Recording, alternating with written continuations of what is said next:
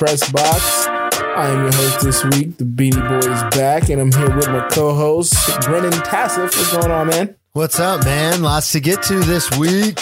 Lots to get to. Big week, big week. We got NFL going on. We got college football season, and I don't know if you knew, Brennan, but bowl season started today. What? Um, yeah, there was a bowl game today at like two thirty p.m. Um, I believe a team that was three and six was in it. Um, uh, we got NBA preview because the NBA starts tomorrow. If you're watching this live on Twitch today, if you're listening to this live on your feed, then we got some quick hits we want to get into.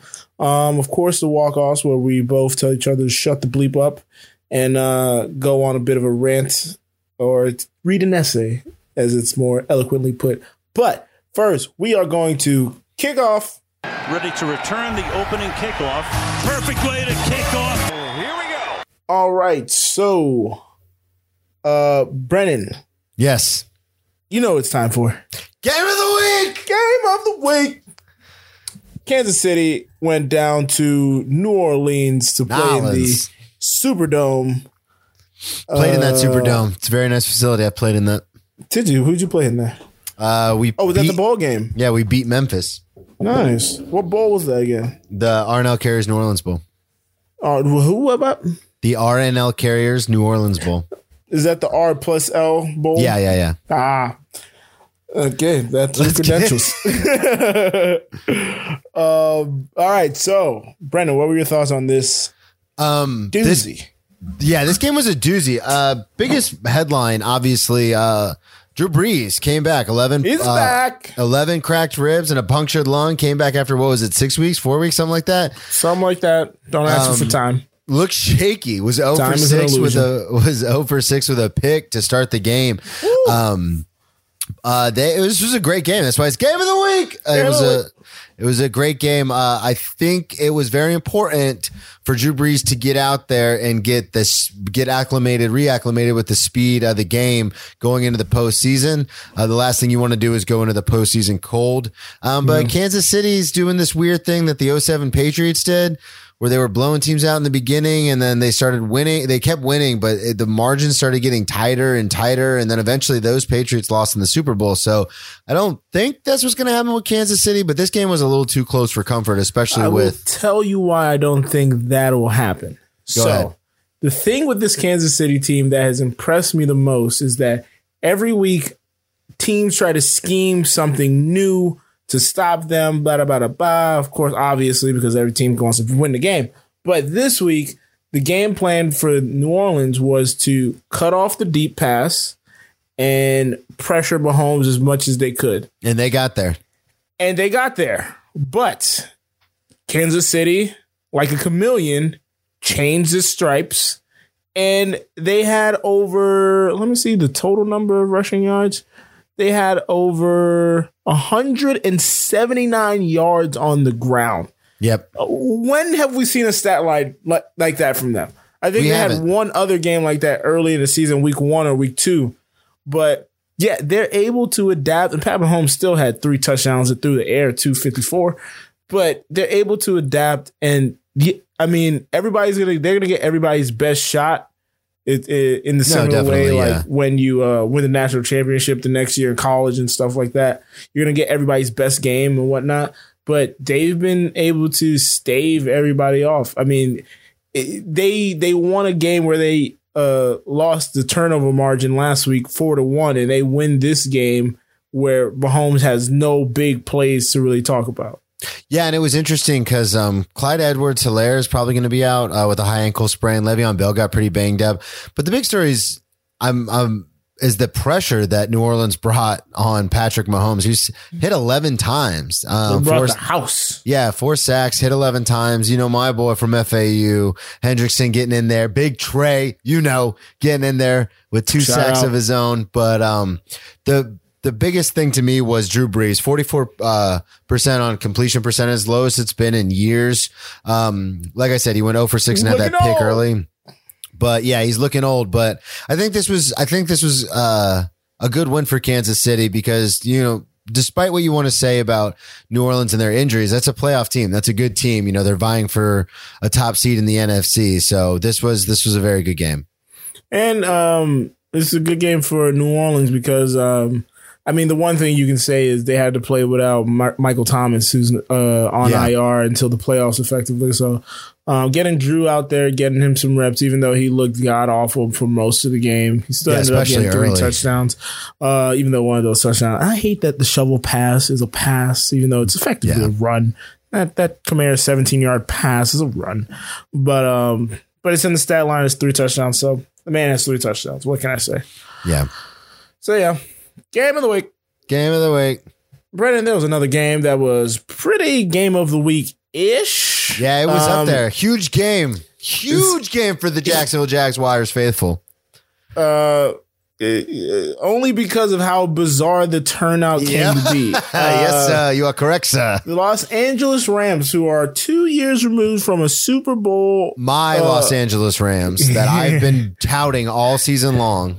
Uh, I mean, we both thought they were. eh, I, I knew Jared Goff was god awful, but Yeah. um, I thought their running game and vague scheming would be good. Uh, but they lost. Yeah. You, you know who they lost to?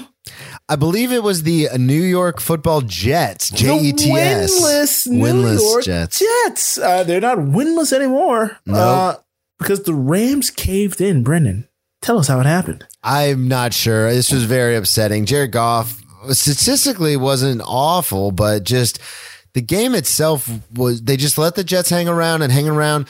And you know, I'm going to talk about this later in my walk off, but teams in the Ooh, NFL teams in the NFL aren't trying to tank, especially the players on the field. So like the Jets have been playing hard all year. They just, you know, sometimes it doesn't go your way. As a Jags fan, I'm very aware of that. So it's just, it was weird. They let them hang around and that's what ended up happening. They won. I mean, you it, it Let them was- hang around. You mean the Jets let them hang around? This Yeah, game started 13 I was gonna say, yeah, for yeah, the yeah. soccer fans that listen to this. Uh, the Jets got out to a resounding lead, and the uh, the the Rams got a field goal at the end of the half, and then pretty much after that, it was just bully ball. Just give it to Gore and let Gore hold on to that thing and not let go.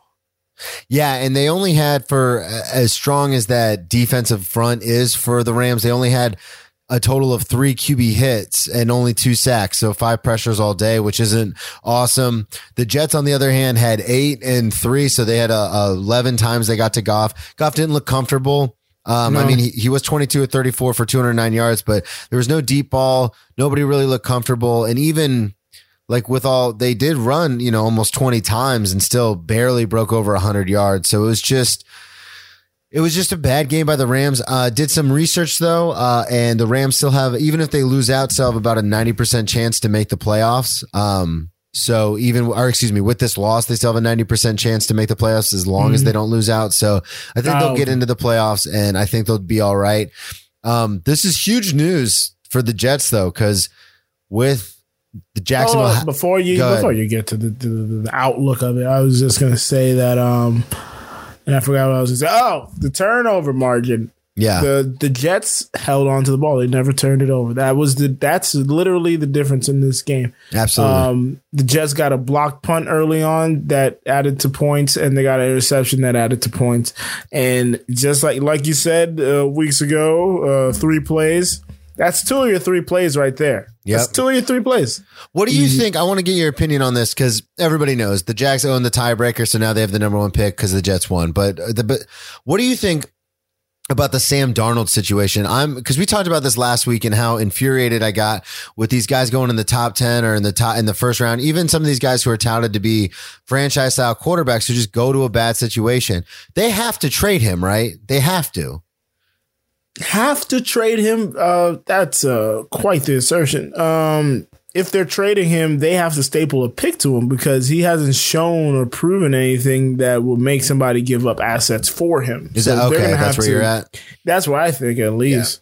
Um, I figured a team like the Patriots or something could give up a third or a fourth rounder for him, take a flyer because they don't have anything in the pipeline. I would say they could give a third or a fourth, but then they better be getting back a fifth or a sixth Yeah. along with him. I just, it's so shitty that he got stuck in this situation. And ever since he had that press conference where he was like, I was just seeing ghosts out there, his career's, it's like, all Well, right, that wasn't it's even over. a press man. conference. Remember that was like a Monday Night Football audio was picked up on the sideline. Oh, was it? Okay. I Yeah. thought he, I, I, I heard it so much after that. I thought he had said it somewhere. No, that was Damn. just Monday, Monday Night Crew just selling him out. Well, what, yeah, and with the with the end of the season nearing, we're going to get into some more talk with some of these games about players that look like they're going to have to be traded out. That's a Yeah. tease. That's a tease.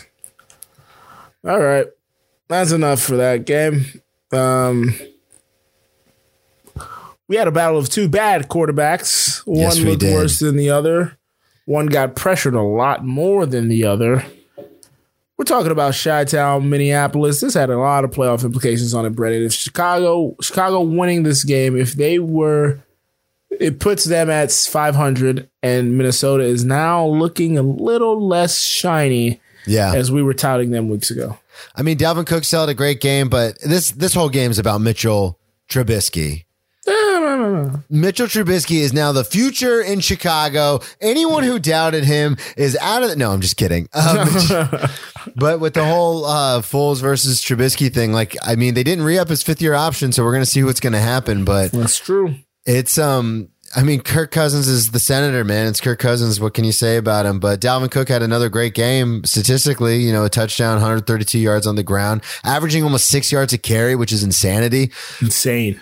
but it's just Justin Jefferson was uh, picked up. I saw this on Twitter to where one of the Kirk's balls was overthrown, and he said something like, "Just throw the fucking ball, Kirk." so Yeah, I, I This is also something- saw that he got in his face. yeah, this is something Kirk Cousins is used to. I mean, obviously that's why Stefon Diggs isn't there anymore. Uh-huh. Um, so we're gonna see what happens. Adam Thielen only had two receptions on three targets. You can't.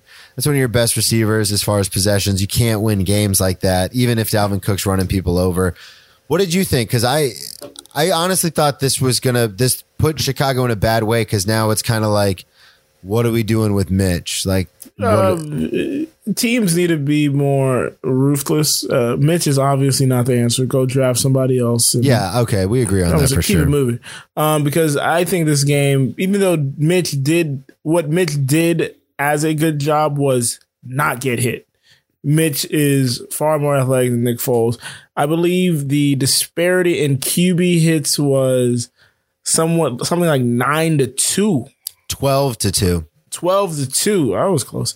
Uh, Yeah, 12 2. Chicago's known for their defense, and they sacks. got yeah they got to the quarterback. They had twelve. Chicago overall had twelve hits and three sacks, whereas Minnesota looked like they were impotent when it came to rushing Yeah. the passer. They Three- couldn't get to him. Yeah, he was three total extending plays outside yeah. the box. Um, and the difference was David Montgomery came to play. 32 carries, a buck 46 on the ground, two TDs. He looked like a man possessed, and that's something Chicago has been waiting to see from him for for for uh, I don't want to say centuries because that's way too hyperbole, but from him they've been waiting to see that all season long. Uh, he got hurt early, and then Tarik Cohen got hurt, and since he came back, they've been trying to get him going, and it hasn't looked as good as it did yesterday. And he popped off the screen, and that's saying a lot because on the other side was the guy we love, Dalvin Cook. Yeah. I love him only that he's in the NFL now, not when he was at FSU because I hated him. Yeah, Hated him. yeah. I, I really wanted us to get Dalvin Cook, but we're fine with James Robinson. But um, yeah, it was this was a tale. Of, it's weird because when you look at the score, it doesn't. You don't think like, oh, this was a defensive battle.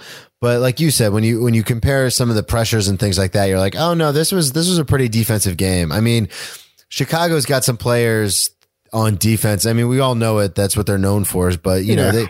They've revived Robert Quinn's career. You know, they've got Akiem Hicks, I was Josh Akeem Woods. Hicks. I think he had like five QB hits by himself. He was Yeah, in he there. three. Yeah, he he he went to work, and then obviously, you know, Khalil Mack is the centerpiece of that Mack. defense. Which you know his his stats don't jump off the, the the page on this game, but it's the same thing with Aaron Donald. Like when you're when you're using that much resource on offense to stop him, everyone else is going to play well. I mean, yeah. Shit. Robert Quinn had three pressures on the quarterback, and he hasn't Yeah. been good since he played for the Colts. That's that Robert Quinn. Yeah, I'm almost positive. Oh my god. Yeah, that's why I said revived his career. I don't know why I was thinking of uh because th- don't they have somebody that came over from Yeah, the 2011. Rams? No, I'm saying they have somebody that came over from the Rams too, don't they? Came over from who? The Rams Um, I think it's Yeah, Robert Quinn, isn't it? was Robert Quinn one of the oh snap. He was with the Colts and That's then he was right. with the Oh, Rams and then man. yeah, yeah, because Quinn was there when it was um when they took the um God Fowler from Jacksonville. Wow. It was him and Quinn. Wait, what's the team you kept saying? The Colts. He wasn't on the Colts. See, there's a different Colts Quinn. That's why I'm like, no, that can't be that Quinn. That Quinn has to be like 80 now. Yeah, that's not the same guy. Are you sure that's not the same guy? No, this is the Robert Quinn that played on the line with Chris uh with Chris Long in St. Louis. oh, okay. You're thinking of so I will I'll figure it out later and tweet it out, but you're thinking of a different Quinn. Okay. I was gonna say that guy had to come in the league at like 05. Well, this Robert Quinn's not much better. He came in the league in 2011. So, Yeah, I mean that's a different six year difference. A little younger. speaking of six year difference, I'm going to talk about that later in my walk off. Um, I don't know what that means, but it's time for one more round.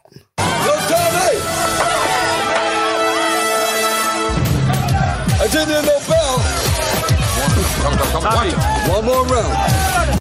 All right, Brendan, give us the first game. All right, first game in one more round is going to be Tampa Bay Buccaneers coming back against Atlanta, facing a seven down by 17 points, facing an 0-17 deficit, grinding it out, coming back, making plays. No, Tom Brady leading a second half charge uh, for the Tampa Bay Buccaneers. Big story here, probably biggest story of the day. Antonio Brown catching a 50 yard bomb from the great one, Tom Brady.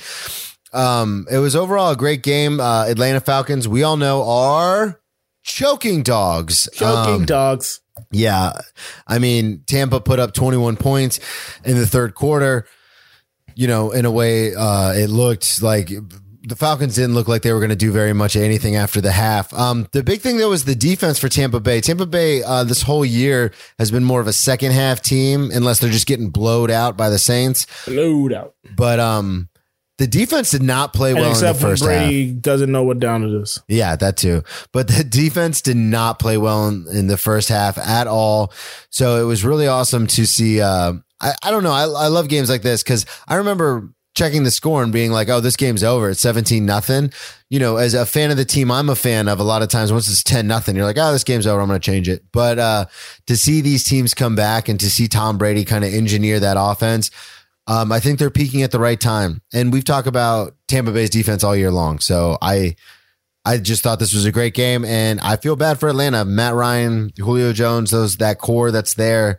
I don't know. Julio can never make his way to the field. But I thank know. you for not because uh, Calvin Ridley helped my fantasy team get to the Uh, did he? championship. I was going to say every year I played fantasy, I always took Julio Jones in the second round, and ow, those injuries crushed me Mm-hmm. Yep. every year. And I But- would always take Roddy White, Calvin Ridley, because I know they gonna pick up Schlatt.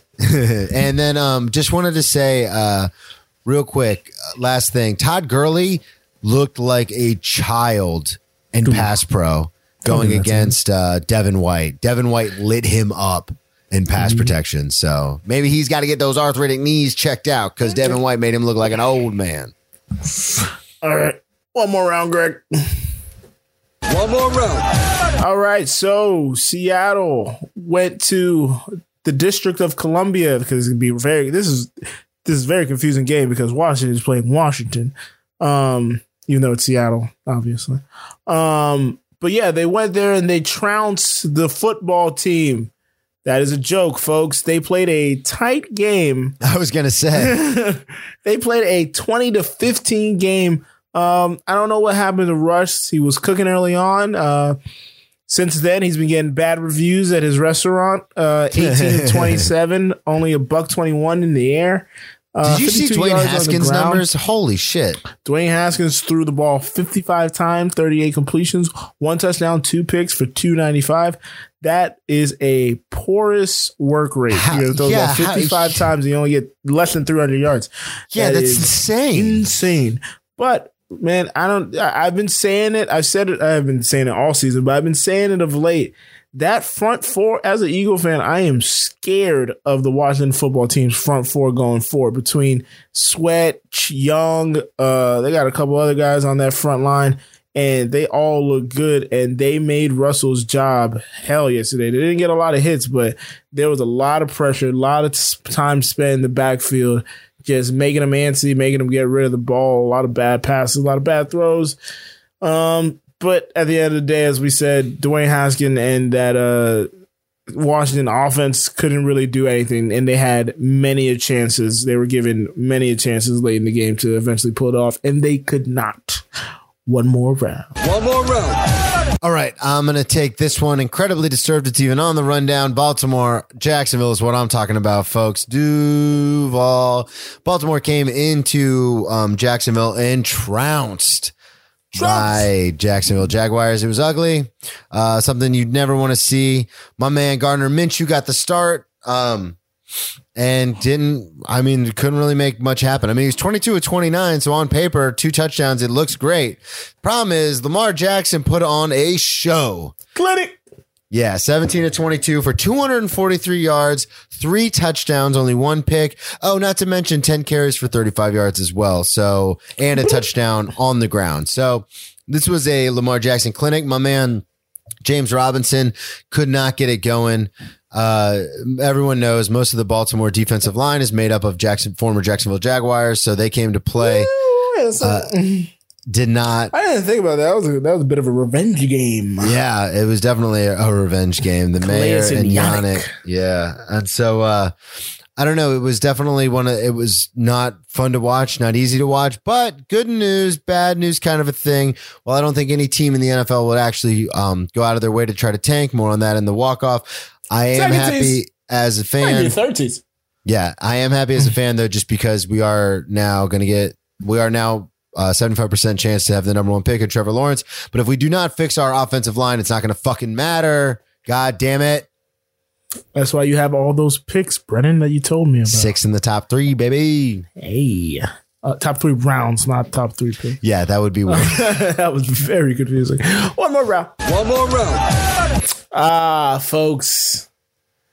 The next game we're going to talk about is my Philadelphia Eagles versus Brennan's Arizona Cardinals and his favorite quarterback in the I league, hate Kyler Murray. Cardinals.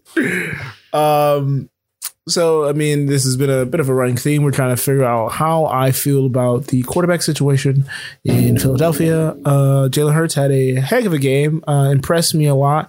Um, could have hit on every pass, obviously. Uh, was just above 50%. But with the passes he made, he looked accurate. He was able to push the ball downfield, something once couldn't do. It felt like all year long. Had three touchdowns, no interceptions. Took six sacks, though. Got to be able to move out, have more pocket awareness. But uh, running on the ground looked good. Fumbled the ball three times. Never want to see the ball hit the ground. Um, trying to go through as fast as I can. Kyler Murray had 400 yards to the air, one pick. It really helps when you have DeAndre Hopkins. He makes your life a whole lot easier. Um, Brett, is there anything you wanted to say on this? Yeah, this is actually something I wanted to bring up. Um, this is kind of a quick hit merge with a one more round, but I did a little bit more digging um, into the salary cap implications of Carson Wentz's deal. And there's been uh, rumored sources saying that he does not want to sit on the bench, that he wants out Yep. if he's not going to start. Yep. It's not a quote. It's just rumored sources uh, is reporting not that. a quote. Um, but so looking into it after July 1st and he gets his bonus next year, you'll have to come out of pocket about $30 million. But then that contract is not nearly as untradeable as we, as I had first thought. Remember, we are talking about it like two weeks ago. I thought it was 70 million. It's only 40 million. So in your mind, as a Philadelphia Eagles fan, someone who watches this team, it seems like the team plays better with Jalen. Um, then that's obviously a small sample size, but without Carson Wentz, in the lineup, they're 11 and 4 in the past few years. So I think that's a bit of a misnomer as well because we also got to take account when he was in the lineup because the record isn't as bad as one may think. They were nine Okay. and seven last year. They were eleven and two before he got hurt. This year is probably going to bring it down to about even, but this year's been a bit of a chaos as So far as you uh, want to keep as an Eagles fan, you, you're you're riding No. with Carson Wentz. No, no, no, no, no, no. I didn't say all that. I didn't say all that. I thought Um, that's where you were going. Look, my I've been uh steadfast in my appraisal of this situation. Um if he doesn't want to sit on the bench, uh, Jalen finishes out this year. You have a quarterback competition at the start of next year, and if he loses, you trade him. Okay. Okay. That's it. I got you. Yeah. I say get him out. Go grab some picks for the following year that'll help Jalen. Go get some offensive linemen because our entire offensive line is pretty much old as heck. Yeah. Um, I don't know how many more seasons we're getting out of Lane. Kelce's been talking about retiring for the past two, three years. Um, Brandon Brooks hopefully come back healthy, and um, Dillard will come back healthy. And uh, but yeah, we got to get more depth on the line because that's how we won the championship uh, a couple years ago. Absolutely. 100% So, agree. All right. I just wanted But- your take on that. The thing I really wanted to get to this game was Greg. Do you know who was calling this game? Was it the great?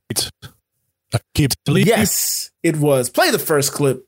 We got a fun one here today in Glendale. Yes, we do. Yes, we do, Brandon. Uh, like you said, two great quarterbacks, man. You look at these guys' numbers in Oklahoma, and they're almost identical. These are two super similar quarterbacks, man. Uh, they both they both great at creating with their legs, whether it's a design run or if it's a scramble. You know what I'm saying? So they even had the same birthday. They even had the same birthday, man. So super similar quarterbacks, man. I think whatever guy creates with his legs the best, he'll come out with that dub today. They gonna come out with the W today. And the guy who created most with their legs was actually Jalen Hurts. He had 11 carries for 63 yards. Uh, but Kyler dominated through the air. So I mean, you, you can't foresee 400 yards through the air. So but, I mean, yeah. Aqib was right. Uh, what else did Aqib Talib? Oh gosh, Aqib, Aqib say? Talib? Don't worry. I got it, Joe. you know, was trying to say he was, he was punching at the football. He was trying to he was trying to tell the rest he was punching at the football, but the refs they they are not interested in what you were trying to do, Brandon. They just gonna call it how they see it. The refs are gonna call it how to see it. Aqib knows this better than anybody. Whatever happens on the field, the refs are gonna call it how to see it. You punching for the ball, yeah, you can make a case for it, but it looked like you was man doing a little extra, little do, do a little extra work in there. Well, what else Aqib had to say about this game, Greg? I just don't see how can you trade a guy like Hopkins. Like Are you questioning Bill O'Brien's decision? everybody is questioning Bill O'Brien's decision. Even his owner is. That's why Bill O'Brien is now fired. and how do you make that decision? I don't know how I don't know how he made that Aqib. Uh, that's why his ass is fired. I know you wanted to say it, but you were on live on air on Fox. Um, that's why his ass is fired for sure. Uh, why the hell you trade DeAndre Hopkins? Um, because DeAndre Hopkins yesterday had 11 targets, nine catches, a buck 69, and a touchdown. Had a fumble, but I'm gonna take the other stats with it. I don't give a damn. But that's it for one more round and our NFL portion. Uh, a lot of other crazy things did happen. I like how you didn't have uh, King Henry in the rundown. Shout out to him. Uh, helped me secure my fantasy win. Um, also, Monday Night Football, Steelers lost to the Bengals. Um, yeah, so that's interesting. Uh, they're frauds. We've been saying it for weeks. Um, well, what else? Tua. Tua got a dub over. Tua did what Justin Herbert couldn't do. He got a win over a Bill Belichick led team. Um, It's a rough I, win, but he got the win. I think that's all for the NFL, right? Yep. Let's move on. Moving on. I thought you were just gonna start, Brennan. Oh no, it's your you're, you're driving the ship today, man. Okay, sorry.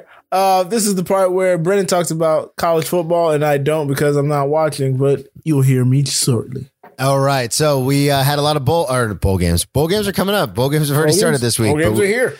we had uh, uh, championship games this past week, so just want to run down real quick. Pac-12, Oregon beat uh, ranked USC 31 to 24. Sadly, FAU first time in like two or three years we were not in the Conference USA championship game, but UAB did beat Marshall, um, put it on them too, and Marshall was looking good at the beginning of the year. Nothing really out of the ordinary when it came to a lot of these games. Uh, the biggest one is the SEC championship game where Alabama uh, was putting it on Florida, and then Florida actually came back towards the end.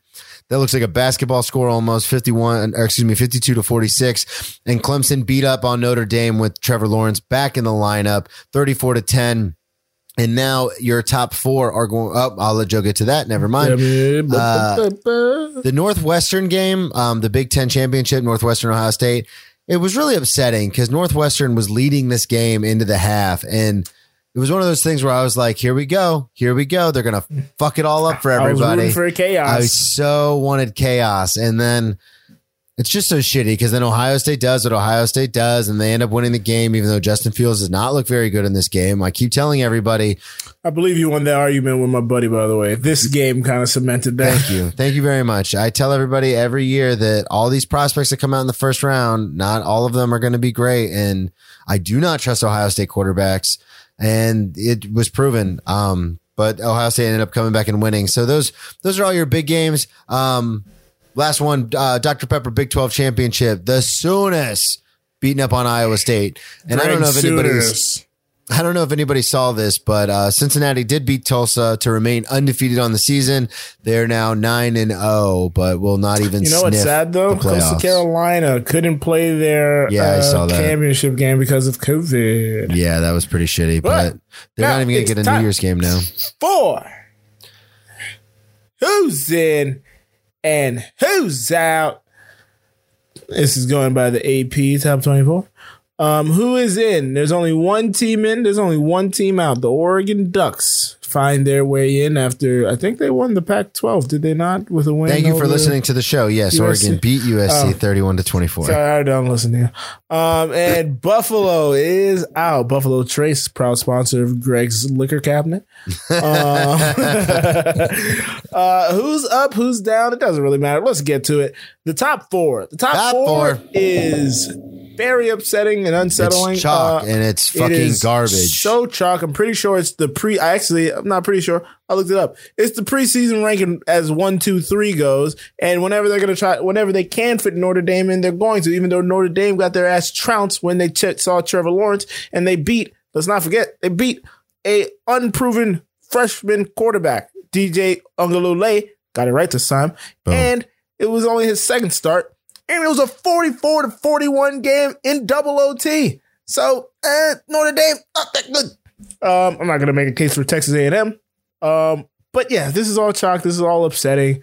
Uh, Notre Dame only fell down two spots. I don't know how the hell Ohio State's in there after having a close game with Northwestern. Uh, at half, the whole committee should have said, you know what? I don't care what happens in the second half. They cannot come. Um, shout out to the person I can't like because he's a jackass, but he's funny, Dabo Swinney, because in his personal ranking, uh, the coaches, coach's poll, poll, yeah. he put Ohio State 11, That's Um, hilarious. which is great. I don't know how the hell Iowa State was even a top team to fall four spots because they had two losses going into that, and they're still ranked over Coastal Carolina, which is infuriating. Yeah, and Coastal Um, Carolina loses out. Just real quick, Coastal Carolina will lose out on a probably will lose out on a, a New Year's Day bowl because they did not get to play their championship game, so they are not undisputed conference champions. So they probably will not get the uh, Premier Bowl game. And there's a lot of teams already backing out of bowls. I believe uh, I saw the one I saw recently was Tennessee has already backed out of their bowl game because of COVID issues. So the, the crazy thing is we're in the season just ended this weekend, but we're also into bowl season now because this is usually when the season is ending. The Yeah. season usually ends like two weeks prior. Yeah, normally you get two weeks. At least when I played in my bowl games, that's what we Yeah. had. So I don't even know when the Heisman ceremony is.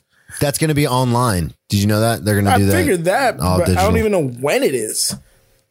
Oh, the bowl game. The schedule's already out. Fuck, man. Coastal Carolina did get fucked in a in a big bowl game. They're gonna play in the Camping World uh, Bowl in Well, Orlando. at least they get tents. Oh, that's so disappointing. There's three unbeaten teams that are getting housed. Okay, so let's let's let's go through some of these. Let's pick out some names because we got a lot of time. Because I didn't do a lot here. Uh, the Myrtle Beach Bowl, which played today at two thirty Eastern, like I said earlier. Appalachian State versus North Texas. Appalachian State whooped their ass fifty six to twenty eight. Um, do, is there any ones you want to point out? We got the Roof Claim Boca Raton UCF versus BYU. That's hilarious. Oh, your RL Carrier Bowl, Louisiana Tech versus Georgia Southern. Yeah, we're playing. FAU is going to be playing against Memphis. Playing Memphis like you did a couple years ago at the RL. Couple about ten years ago, but yeah, playing wanna say a Memphis. Um, uh, they're not playing in. The, they're playing in uh, Alabama though at the uh, Cranton Cranton Bowl. I don't even know what that is. Never heard of Scranton? that. But uh, It's the Cramton Montgomery Bowl. Bowl. Oh, the Cramton Bowl. Cramton That's Bowl. the name of the stadium. Um, who else is here? South Carolina. How many wins does South Carolina have on the season? Two. Two wins and they're in a bowl game. Wow, that's uh in Tampa, Florida against UAB. tax dollars at work there, folks. Um, is that LSU or is that Louisiana, not Lafayette anymore? Louisiana. Okay. Um, Oklahoma State versus Miami in the Cheez It Bowl. Uh, get your Cheez Its ready, folks. Big one is going to be the uh, Florida Oklahoma game. Yeah, we got Florida, Oklahoma in the Cotton Bowl, which is a Cotton Bowl. Blah, blah, blah, blah. Um, Uh, for uh, New Year's Day bowls, Chick Fil A bowl, Cincinnati versus Georgia. I hope Cincinnati wins. Auburn versus Northwestern. I hope Northwestern wins. Um, How is Auburn? no, look, we don't ask questions anymore, man. Oregon versus Iowa State in the PlayStation Fiesta Bowl. I missed when that was Tostitos. Uh, and that's all I care about. Um, there was one thing I did want to say. Oh, how did you feel about uh moving the Rose Bowl? Greg, do you have anything to say about that? The Rose Bowl getting moved to Texas? Good for Texas, bad for the Rose Bowl. Yeah. I mean, the only good thing about the Rose Bowl is the stadium they played in, and it won't be in. So Yeah, the Coliseum is such an iconic place, uh, iconic venue, especially for that game, and they do the little parade thing, so it's kind of upsetting. But all right, that's enough of uh, slave labor talk. Um, it's time for the NBA preview. I would play the I would play the John Tesh NBC music here, but I'm pretty sure he'd probably sue us. Um, just Big fan of the pod. Sing it Big in, fan of the pod. Sing it in your head, folks. P- huge fan of the pod. Huge number one listener. Um, so me and Brandon wanted to do a preview, but we wanted to do it our way. So we're gonna do some preseason awards. Brendan, you want to cue the first one up because that's yours. Yeah, first one is the Matt Barnes Don't Fuck With Him Award. Ooh, hard F. Sorry. uh, this award is going to go to the player that it's in the title. You do not fuck with. It's named after Matt Barnes. Joe, I'm very interested who you put here. I think you know who I put here. Uh, I think I know who you put there, and I, I'm not fucking with him anymore. All right, I'm sorry, I'm sorry. Um, but I put James Johnson. I don't know if you know about James Johnson. He's now on Dallas. He could have uh, been nominated for another award I have on here, but I gave him this award instead.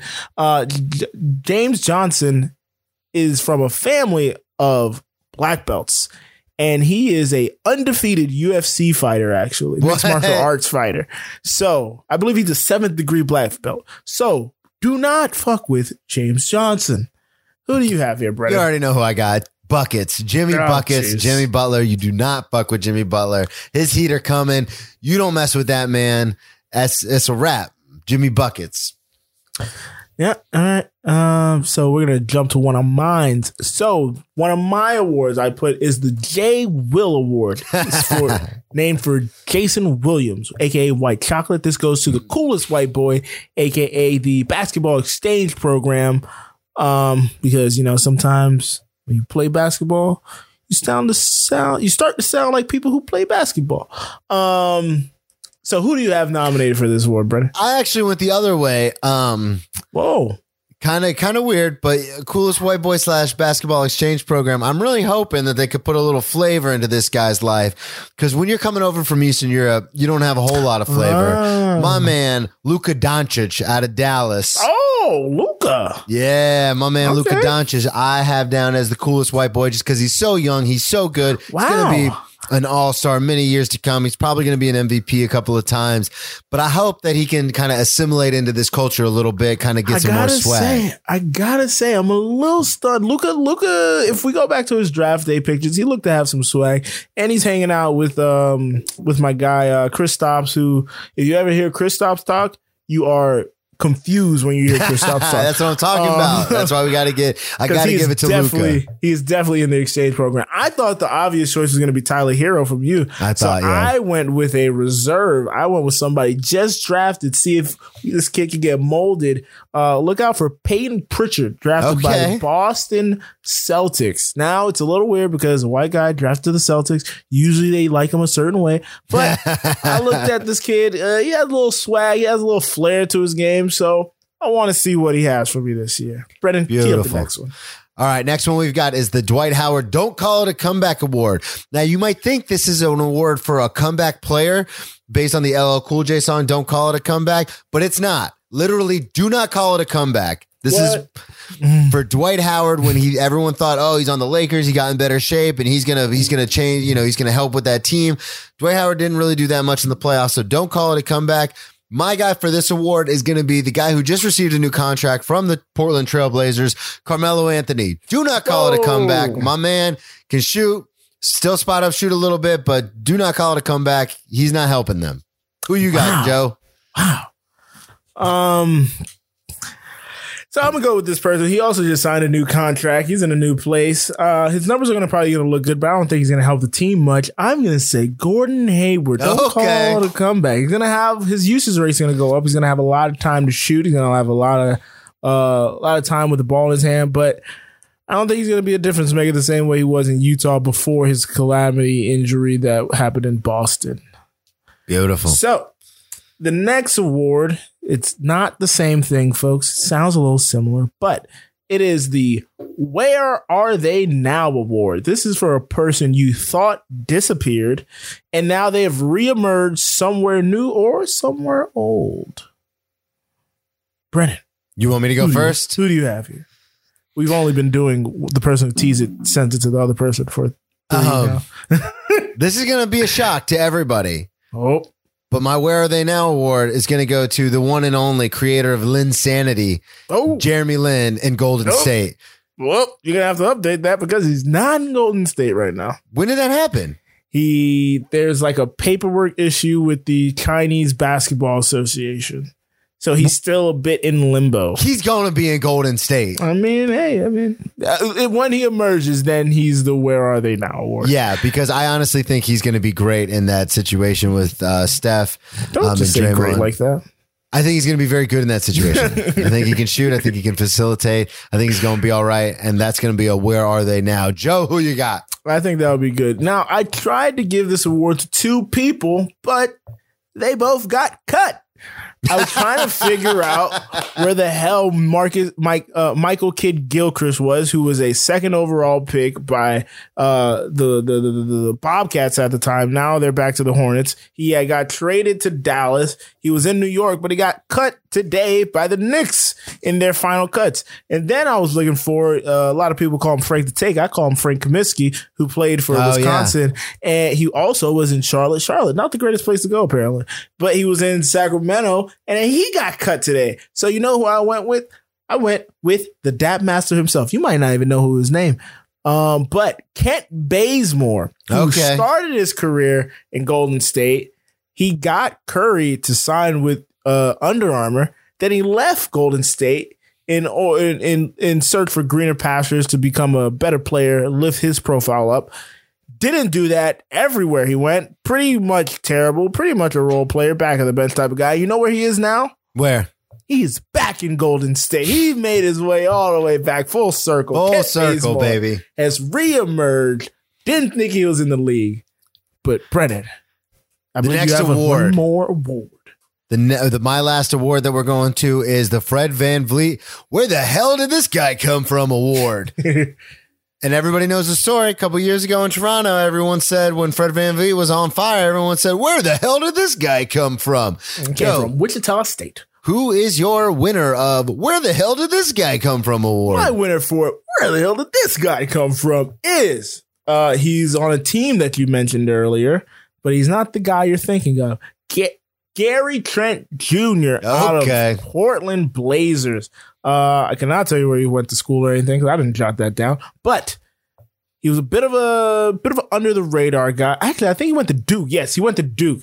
Um, he went to Duke, got drafted by Portland, has been a bit under the radar. But when they got to the bubble, Brennan, he started going the bleep off, and he had one of the best three point percentages in the bubble. And I think he's going to carry that into the season, and everybody's going to be like, wait. The Portland has a great point guard starting, a great shooting guard starting, and they got bench depth. Oh shit! I completely agree with you. That's a great pick. My pick is going to be a little out of left field. Um, Left field. Because I don't think anybody sees it coming. But Cole Shaq Anthony, balls. Cole Anthony. number 15 overall pick for the Orlando Magic, has been playing very well in this preseason. I think he's going to make some noise. And I think people are going to be saying, where the hell did this guy come from? I don't know if they're gonna ask that because it means dad's Greg Anthony went to UNC, but he did get hurt and missed most of the season. Yeah, I was So, going to say he didn't play really at all. Yeah, That's why he dropped gonna all the way down to 15. I mean, he played one, but then he got hurt. But uh, no, that that that definitely qualifies for where the hell did this guy come from? It's gonna be like, how do we all miss on him? Um, I could have won my home team too. I could have won with RJ Hampton, but I didn't do that, Brandon. I wanted to stretch my life. So the last award is aptly named the David Blatt Award. I love that you named it that. a couple years ago when LeBron was back in Cleveland, Blatt was hired before LeBron got there. He he coached the first year, got fired after uh, coached the first year, got to the championship, got si- fired in the second year, and they went and traded up for Ty Lue, and Ty Lue led them to the championship. Now, Brennan, who do you think the first coach fired will be this season? After some of the offseason moves that have been made, my Blatt Award is going to go to Scotty Brooks, Washington Wizards.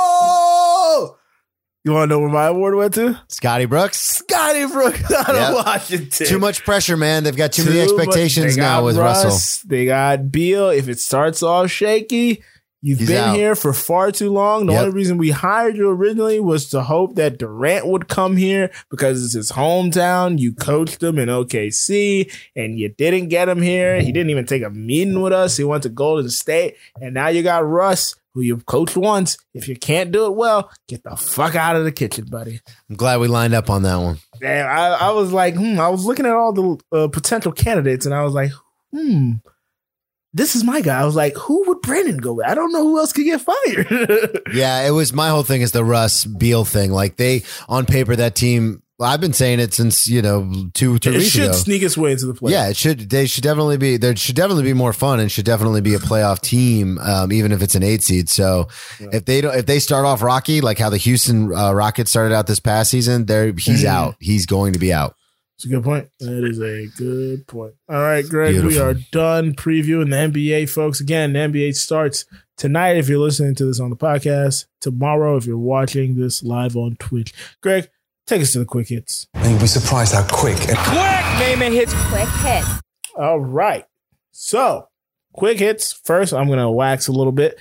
We had a couple of big fights this weekend. Brennan, were you, were you Yes. aware? Uh, yeah, you guys throw, blow it up in the Discord, so I follow I mean, along. Yeah. So, Canelo and Triple G were fighting this week, Canelo. but they were not fighting themselves. No, folks, it was not Triple G versus Canelo 3. That is not yet, yet, I say, because Triple G at 38 fought, I'm not going to remember dude's name, but he gave dude the work. I believe he dropped them four times, Greg, if not five times. Uh, the referee eventually had to call it off in the corner. At 38, he was just hitting him with old man strength, power. Still looked clean, still looked quick, still looked clean. He was giving him, giving it to him. Anything not there, Greg? Yes, sir. Okay. And then on Saturday, we got triple Jesus Christ. We got Canelo Alvarez fighting against again, I can't remember the name, didn't write it down. Greg, do you remember who was fighting? Oh man, uh, Smith. Smith, yes, Callum Smith. Smith. No, yeah, Callum, Callum. Smith, Liam's younger brother. Uh Canelo's pretty much what five eight. This dude was six three. Brennan, they were fighting at one sixty eight, I believe. Damn. and Canelo looked like the greatest evolution of a boxer I've ever seen. He never once backed down. He was walking forward the entire time. Shots to the body, shots to the face, made the guy bleed. His pants was soaked in blood by the end of the fight Yeah. um, he uh, Greg pointed it out to me, and, and then I saw the clip like two seconds later. He literally moved this guy's bicep like behind itself. Oh, that's it was insane at the end of the fight. But I do have to give Callum Smith a ton of respect because any regular fucking motherfucker walks in there, they're dropping to the canvas at least six times in this fight. Because after watching the Triple G fight the night before, where he had four to five knockdowns, I was like, this dude should have fallen at least three to four times minimum, but he never hit the canvas. He fought the whole way. At times it looked like he was done. He had his hands down, but he would get him back up, throw enough punches to where the ref wouldn't call the fight or stop the fight. Mad respect to him. But this, you know what this did make me do? This made me go back and watch, uh, skim through the one fight Canelo lost to Floyd Mayweather. Yeah. And as much as I hate Floyd, gosh, that guy is a really good fighter, man. Very Because defensive boxer. Yeah. It it seemed like that fight is a turning point from Canelo because he then starts moving fast eh, because Canelo was in there slipping punches, rolling off punches in a way that was unparalleled to anybody I'd seen since Floyd. And I think he took a lot of that Floyd tape and then implemented it in his game, but he kept that offensive pressure that he puts on people. And he looks like the complete boxer at this point. It's insane. Good. Good. You know something that I noticed that was crazy it was the last few rounds. Between rounds, Canelo was pacing. Mm. Yeah, I- I- he wasn't sitting on a like stool. after the He ninth round, he just he didn't even sit on the stool anymore. He just started standing, and like the ref was like, I can't, "You can't go that far." Yeah. he was like, "Stay in your corner, man." He was like, "I'm just ready to go, dog." Yeah, it was it was insane. That's intense. Um, so Brennan, uh, this happened like right after we recorded last I was so week. mad, man. Giannis Antetokounmpo um, gets the Supermax to stay in Milwaukee five years, I believe, two hundred and twenty-eight million dollars. People don't hate; just be great at what you do. Um, Hate us because they ain't us. do you do do you think this changes the perception of people how they view players in small markets? No, not at all. Thank you. I Thank think you. that this Thank is you. a You're gonna- very yours is going to be different from mine, but thank you. Go yeah. Um, and full disclosure to everybody, uh, this was on the quick hits, but Joe and I did not talk about this. We just share similar uh, ideas when it comes to a lot of things. But uh, I think this is a singular event. I think Giannis grew up in Greece. Um, he's not from the United States. He doesn't. He doesn't have the same kind of wants and um, what's a different I'm- value system. yeah, exactly. I think that his idea is he likes Milwaukee. He likes playing in that market. He likes playing, living in that city. And he's just great. You know, he's very grateful and humbled to be there. So I don't think this changes anything for small markets because I think this is a singular event. I don't think this will have any bearing on small See, markets. That's where we're going to differ because I do not think this is a singular event because we've already seen this event. James Harden signed a supermax. Russell Westbrook signed a supermax to stay in OKC. Uh, Steph signed a supermax. We've seen these players, Yeah. because once they implemented the supermax, you know, LeBron moves on, Paul George moved on, Kawhi moved on. People were like, "Oh no, the supermax doesn't even guarantee that a person is going to stay." But we've seen these players do this. The thing is, you can move around in the NBA even if you're tied Yeah. to X amount of money. John Walls was signed to He a could come in tomorrow and be like, I'm I demand say, a trade. "All right, I got the trade. I got the money now. Now trade me. Yeah, exactly. it doesn't change it because That's a very it- good point, too. it- the, the the flexibility in the contracts, and now you're going to get more and more people with these contracts. So we're going to see more and more quote unquote superstars traded. It, it still allows the flexibility, and you can get a haul for players like that. The same way Anthony Davis uh, Yep. gave uh, New Orleans a haul when the Lakers came and got them. So it doesn't. The supermax doesn't change the fact that it's not people aren't running from small markets; they're running to good teams. yeah, exactly. say if he finds a place that is better suited for him to win, and Budenholzer, you're on the fucking clock. I was Dude, he- he was almost my At coach. a present, you already. Oh my gosh, I didn't think I should have. The reason why he wasn't though was because it was the David Blatt first coach fired, and he's not going to get fired until they flame out in the playoffs. Yeah, yeah. that's yeah, yeah. why that was point. my logic there. Good point. Good point. I think that was my logic too, because he's already said it's not championship or bust, dude. Now you have a guy signed to the supermax. You already made the move to go get Jrue Holiday. You have Khris Middleton, who's now a uh, all star. It's championship or bust. You It got to is. go get a kid. You got to at least make it, or if you don't make it at the minimum, you out of here, man. Yeah, we got to you get outta here. somebody here. You out of here. Um, real quick, I just wanted to ask you, Joe, did you watch any golf this past week? I didn't watch any golf, but I saw some clips of an impressive young man. Yeah, the 11 year old Charlie Woods, son of the great Eldrick Tiger Woods, played in the father son competition and looked lights out. Had a natural insane. eagle. Natural, natch eagle. insane on the green and two, clip. and then hit the uh, four foot putt. Uh, I just wanted to bring this up because I thought he looked great. I um, want to get your take on uh, what you heard about it. The kid looked amazing. The kid, you can't help but see his dad for the fact that literally every mannerism he has Yep, is his the dad. swing, the way the he golf looks club, to yeah. when the ball is out, everything it looks like a carbon copy of his dad. I'm kind of happy and upset for the fact that his name's not Eldrick Jr. because Yeah, that would be super would be dope. cool. But like LeBron said on one of his um the shops, uh, once you give that kid that junior, that puts even more immense pressure. It's, it's already a lot of pressure being uh, Tiger Woods' son, but if you're Tiger Woods Jr., it's like ugh. Yeah, yeah. I just that's the one thing I was gonna say is I hope that this isn't too much pressure for him. But he looked great. That swing looks beautiful, and then just like you said, the mannerism, um, mannerisms matching his dad is is hilarious. Yeah, as Dominique Foxworth said on uh, HQ today, uh, his father has money. If he don't want to golf, fine. If he do want to golf, fine. He doesn't have any pressure on him, and that's what I think the difference is going to be between him and his father. Yeah, well, and there'll probably be another difference, but we're live on Twitch, so I'm not going to make that joke.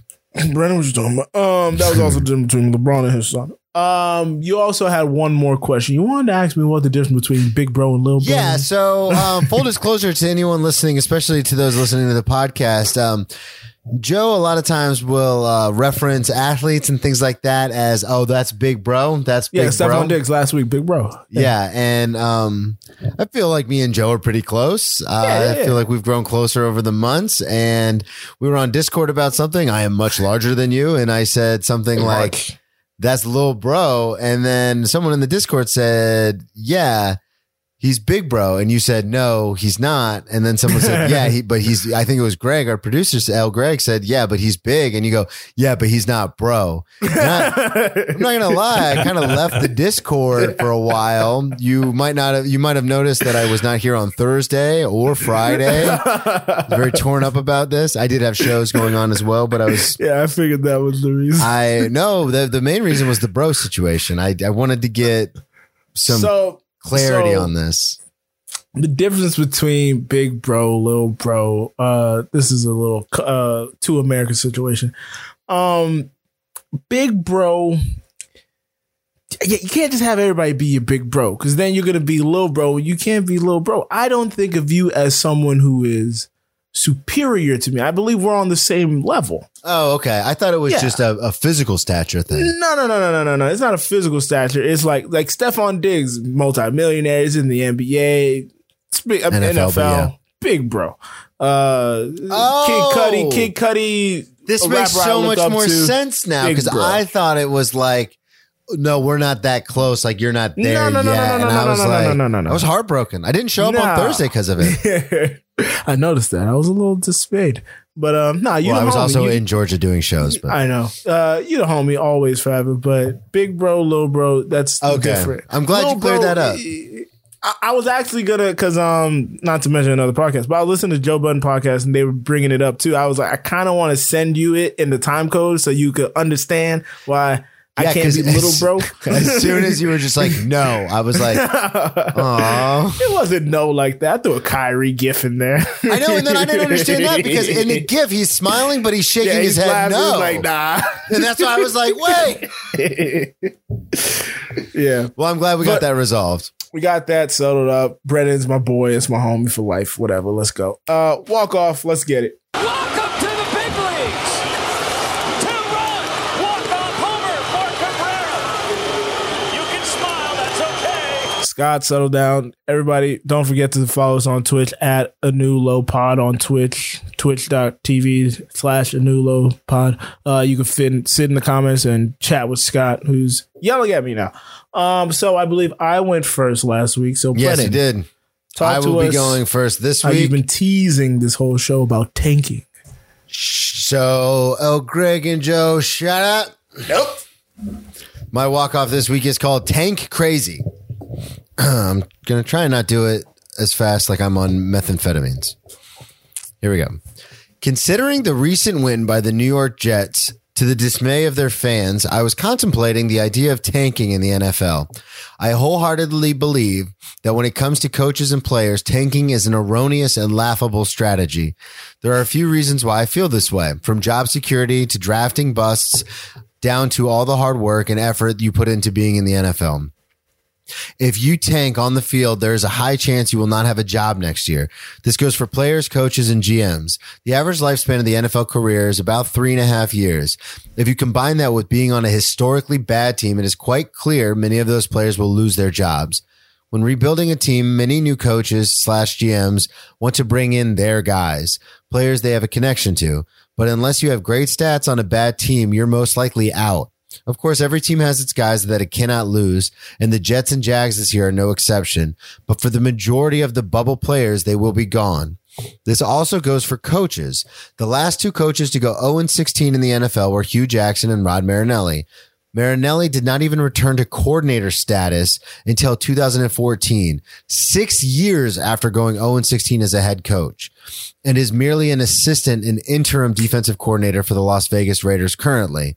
Hue is a quote unquote special assistant, whatever that means, to the head coach in Cincinnati, who's almost half his age. After the debacle that was Cleveland, he will most likely never return to head coaching status in the NFL. For the position above the head coach, the would be masterminds behind tanking for a higher draft pick, the GMs. In both instances of the 0 16 seasons, they were fired before the season was even over. Next is the probability of getting a generational player in the draft once you have the pick. As Jason Kelce ranted about this past week, a high draft pick does not guarantee anything except the high pick. The NFL draft is chock full of boom and bust for every player at every position. In a podcast done by Ryan Russillo, he broke down the first round quarterbacks in the past 20 years. And you know what his research showed us? That it is about a 50 50 chance in finding a serviceable quarterback over a non starting NFL quarterback. This is not saying a 50 50 to be generational. It was 50 50 to be a serviceable starter. Also, the risk of injury is so high when you go to a bad team because they either need you to do too much or you do not have the pieces in place to protect you. Football is already a violent sport that leads to injury, but if you are now on the field 99% of the snaps at your position because you are the said savior, then the risk of injury goes up exponentially. So why would teams find it remotely okay to tank in a sport riddled with uncertainty, busts, and injury potential? Does not make sense. Lastly, it comes down to pride. The players, coaches, and executives put in too much time and energy to want to lose. It is embarrassing to be the laughing stock of your profession. As a player, you would put your health at risk every time you strap up. Why would you then in turn want to lose? The idea that these gladiators, men amongst boys, Adonises have even a hint of lose in them is hilarious. The team may be poorly constructed. They might be decimated by injuries, or they could just be flat out incompetence on the coaching and executive level. But to think any team that is in the NFL would choose to tank, that's just crazy. Tank crazy.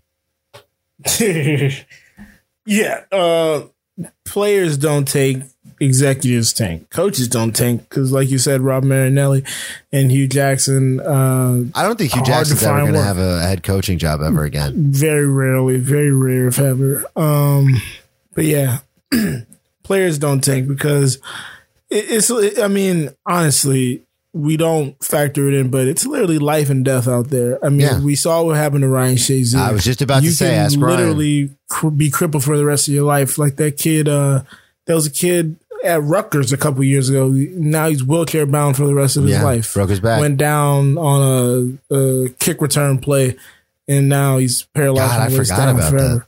Yeah, so no no players ever trying to tank. Um, players are these are people who these are the best players at your high school, at your college. They don't know what losing means. Yep. They, they're not used to losing. As pointed out in my walk off tenths of a second. Yeah. All right. So What are you doing, Joe? You've got a well thought out and constructed walk off for us this evening? I have a well constructed, well thought out rant for you this evening. Um, it's the holidays, folks. I'm a little packed up right now. Uh, got a lot going on, so I had a topic I wanted to touch on. I wanted to touch on it last week, but I didn't want to touch on it last week because things were still progressing. Um, Brendan, have you heard of Keyontae Johnson? No, will you inform me? That is the sad thing about the state of affairs. So, Keyontae Johnson was a basketball player for the University of Florida. This co- this story has been getting very little to no coverage. Uh, this young man last year, uh, not last year, earlier this summer, he had COVID um, uh, uh, along with many of his teammates. Um, but he got healthy um, and didn't show any signs of anything. So, by the time the season came to roll around, they started playing. I believe he played one or two games before they ended up playing uh, Florida State in Tallahassee. And in the middle of a game, after a TV timeout, he was coming back on the field and he collapsed. Um, just dropped on the floor. Medical staff had to attend to him. Uh, and the game actually continued on. Got a soldier on. Um, he was taken, then taken to Tallahassee Medical. Um, a hospital out there. I don't know the name of the hospital, but then uh, he fell into a medically. He fell. They put him into a medically induced coma to try to stabilize him. Uh, as we know, I've been ranting and raving, not raving, ranting and pointing fingers at the NCAA and their model of, hey, these kids are going to get better. They're young and healthy bodies, or this is not going to affect them we don't know what the fuck we're dealing with. Um, there has it has it still hasn't been linked to COVID directly, but it, we're smart enough to make the uh to connect the dots on our own. There's a heart issue that comes with this. Yes, it might not have been caught, but stress on the body. We saw yesterday um when the Browns played the Giants, Myles Garrett had his hands on his knees a lot of time out of breath, and he just came off COVID, the COVID list, and he tweeted after the game, "Fuck COVID" with an emoji of uh, sad face and lungs. It's hard to breathe. It it limits your uh, lung capacity. So for everyone to just act like this story didn't happen because we are tired of talking about COVID, it's really upsetting. It's really annoying and it's really disrespectful to your audience. Um, I didn't want to talk about it last week because he was still in the medically induced coma. And if he were to have passed, I would have felt horrible that I have used this as an example. Um, something I've been talking about all year just to make a point. So once he came out, I really wanted to touch on it. And he's better now. He's put out a video thanking all the people that helped him uh, along the way. He was then transferred to Gainesville and helped in their medical facilities. But what the fuck are we doing? This is why Coach K weeks ago said we shouldn't be playing. We should just move all this. A cure is on the way. We should just wait. We shouldn't be in the rush for greed and for money. And uh, sooner or later, I'm gonna get to these goddamn buyouts. You better believe it. Um, you said basketball, but then you said field. He was a basketball player, right? Basketball court. Sorry. Okay. I No, no, no. I look, was just- I had, I had no the- paper. I had no nothing. The reason I no, because I did, I did, I didn't mm-hmm. recognize the name, but when you as soon as you said basketball, I did remember that story. I, Oh. but it's not, it's not nearly, and I, that's coming from a person who co-hosts a sports podcast. I barely heard about it, so it's not, it's definitely not. You have to go looking for that story to find it, Yeah, pretty much. Pretty much. which is insane. All right. You've been saying it. You've been saying it all year. My man Joe has been on it. Um, and even as a former college athlete, I completely 100% am on board with you. I completely agree with you. These guys aren't getting paid. They're already putting their life on the line in some of these sports. Like, why would you put this on top of it? That's insane. Yeah. You're putting a young man in a situation where he, the rest of your team is doing it, so you got to do it too. You you have no choice. Yeah. It's hard to opt out of these situations. People are saying just opt out. It's hard to opt out It's when not, it doesn't work that way. I was It about to does say there not was a kid at Eastern, I believe it was Eastern Washington, uh, Eastern Washington E dubs? University. E dubs? E Dubs, I believe they're the owls or something. They're like a red bird.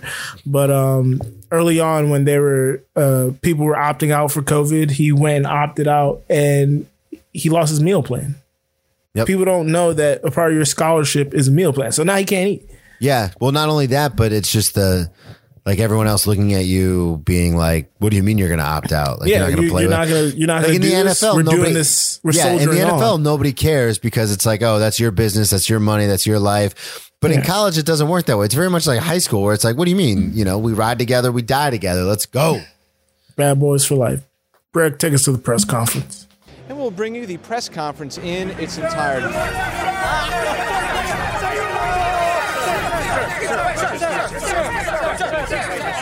So, Brandon, like you said, you were in the Southeast touring. Do you have any more dates coming up? Yes, I am a comedian. So anybody watching this or listening, you can definitely follow me on all social media at Brennan T Comedy. I have some dates coming up: uh, South Carolina, North Carolina, a bunch of Jacksonville dates, Florida dates. Uh, just check out my website, brennantcomedy.com. I do have a drag show, which is the big show that I'm doing towards the end of this month. Comedians in, in drag? drag doing comedy. Yeah, it's the second time I've done this show by the great Dr. Anna Lepoli. She's a very funny comic with a PhD. Um, she puts this show on. Um, and I feel like it's okay because she is a 100% can definitely tell lesbian. So I feel like if she says it's all right, I'm allowed to do it. I don't know. But anyway, BrennanTComedy.com, Brennan T Comedy on all social media. Check out my other podcast. Uh, Brennan Tassif is your ex drinking buddy. Just had Craig Coleman from the Full Charge Power Hour on this past week. The intro is done by Headphone Joe, no O, no E in the phone. Joe Dorville. Go ahead, Joe. Kind of upset I never uh, didn't get the opportunity. I didn't have the name Beanie Boy yet. That could have been my rap name. Um, you can follow me at Twitter and Instagram at Joe Dorville. You That's a real uh, thing, ladies and gentlemen. His rap name. Look, man, it takes a lot of tossing and turning over there. I, I actually changed it at like the eleventh hour to Headphone Joe. Um, uh, what I was gonna say? Oh, you can check out my hip hop album by Headphone Joe. No O, no E in the phone. Um, is there anything else? Oh, check out everything on the Anulo website. Um, all the other shows. Who does a podcast? Misbehavior Journal Club and the Big Show, uh, Anulo, uh, featuring me, Greg, our producer here, Scott by Scott, who's on Twitch in the comments, Kyle Loader, and Farzad. Uh, Greg, is there anything you want to say, sir? No, I just listen to everything on our network. It looks like my audio is messing up, but Real quick, next time. just want to throw this out there. Uh, it's TV. His album is TV. He didn't mention that. I think I said TV by headphones. I just want to make sure. I just heard you say, check out my album. No O, no E. You know what? If I didn't, we'll hear it when we record it because Brennan, take us out. That is why we play the game. Hello. You shout out Trey Hendrickson of Florida Atlantic fame, baby. It's like his third shout out. I know. I forgot who. I forgot I was supposed to do a shout out, and then I panicked. I panicked. Leave all this in.